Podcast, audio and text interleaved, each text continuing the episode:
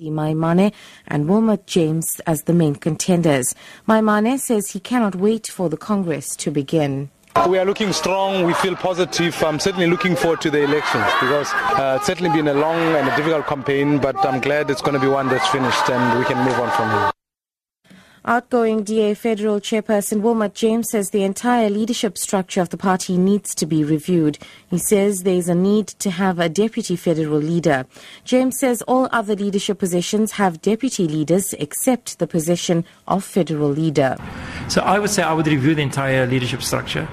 Uh, and if there's a proposal to have a deputy leader position, I think it's something worth looking at and considering.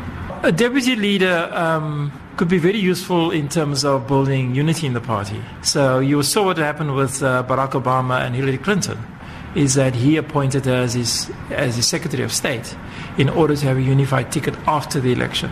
So that potential always exists then if you had a deputy position.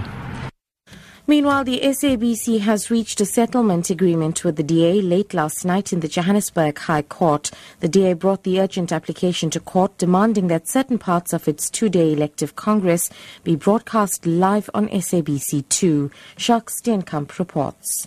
The DA approached the Joburg High Court after it refused the SABC's plan to broadcast the Congress live on its 24-hour news channel on DSTV channel 404.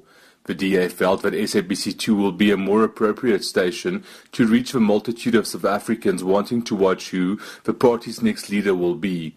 Therefore, advocates for both parties argued the matter before Judge Zanit Carlse.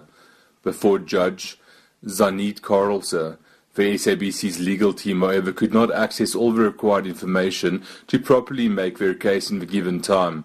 Therefore, a settlement agreement was reached. The opening ceremony, former DA leader Helen Zille's outgoing speech, and the announcement of a new DA leader will now be broadcast on SABC2. The public broadcaster has also been ordered to pay the DA's costs. Jacques Steenkamp, SABC News, Johannesburg High Court. Moving abroad now, newly re-elected British Prime Minister David Cameron has reaffirmed that he will seek major changes in his country's relationship with the European Union. A pledge to renegotiate the terms of British membership and to be followed by a referendum on the issue, probably in 2017. This was a key election campaign promised by Cameron's Conservative Party. Former Conservative cabinet member, Minister Francis Maude, says it's right that the British people have their say. What the public wants want is Britain to be in a European Union, but one which looks and feels different. So I hope there will be a serious renegotiation which will resolve this issue. And finally, Sports Minister Fikile Mbalula says no taxpayers' money was used to pay for his overseas trip to watch the boxing match between Floyd Mayweather and Manny Pacquiao in Las Vegas a week ago.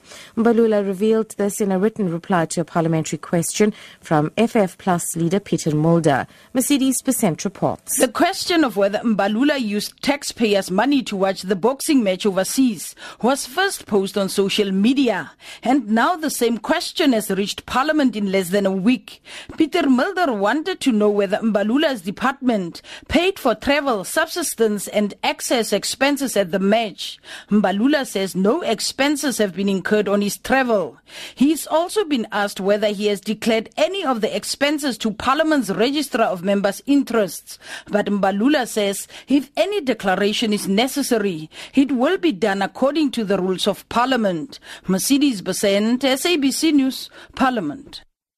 Top story The DA's Federal Congress starts in earnest in Port Elizabeth today with seven leadership positions up for grabs. For Lotus FM News, I'm Sudisha Naidu. Uh, I'll be back with your next update at 8.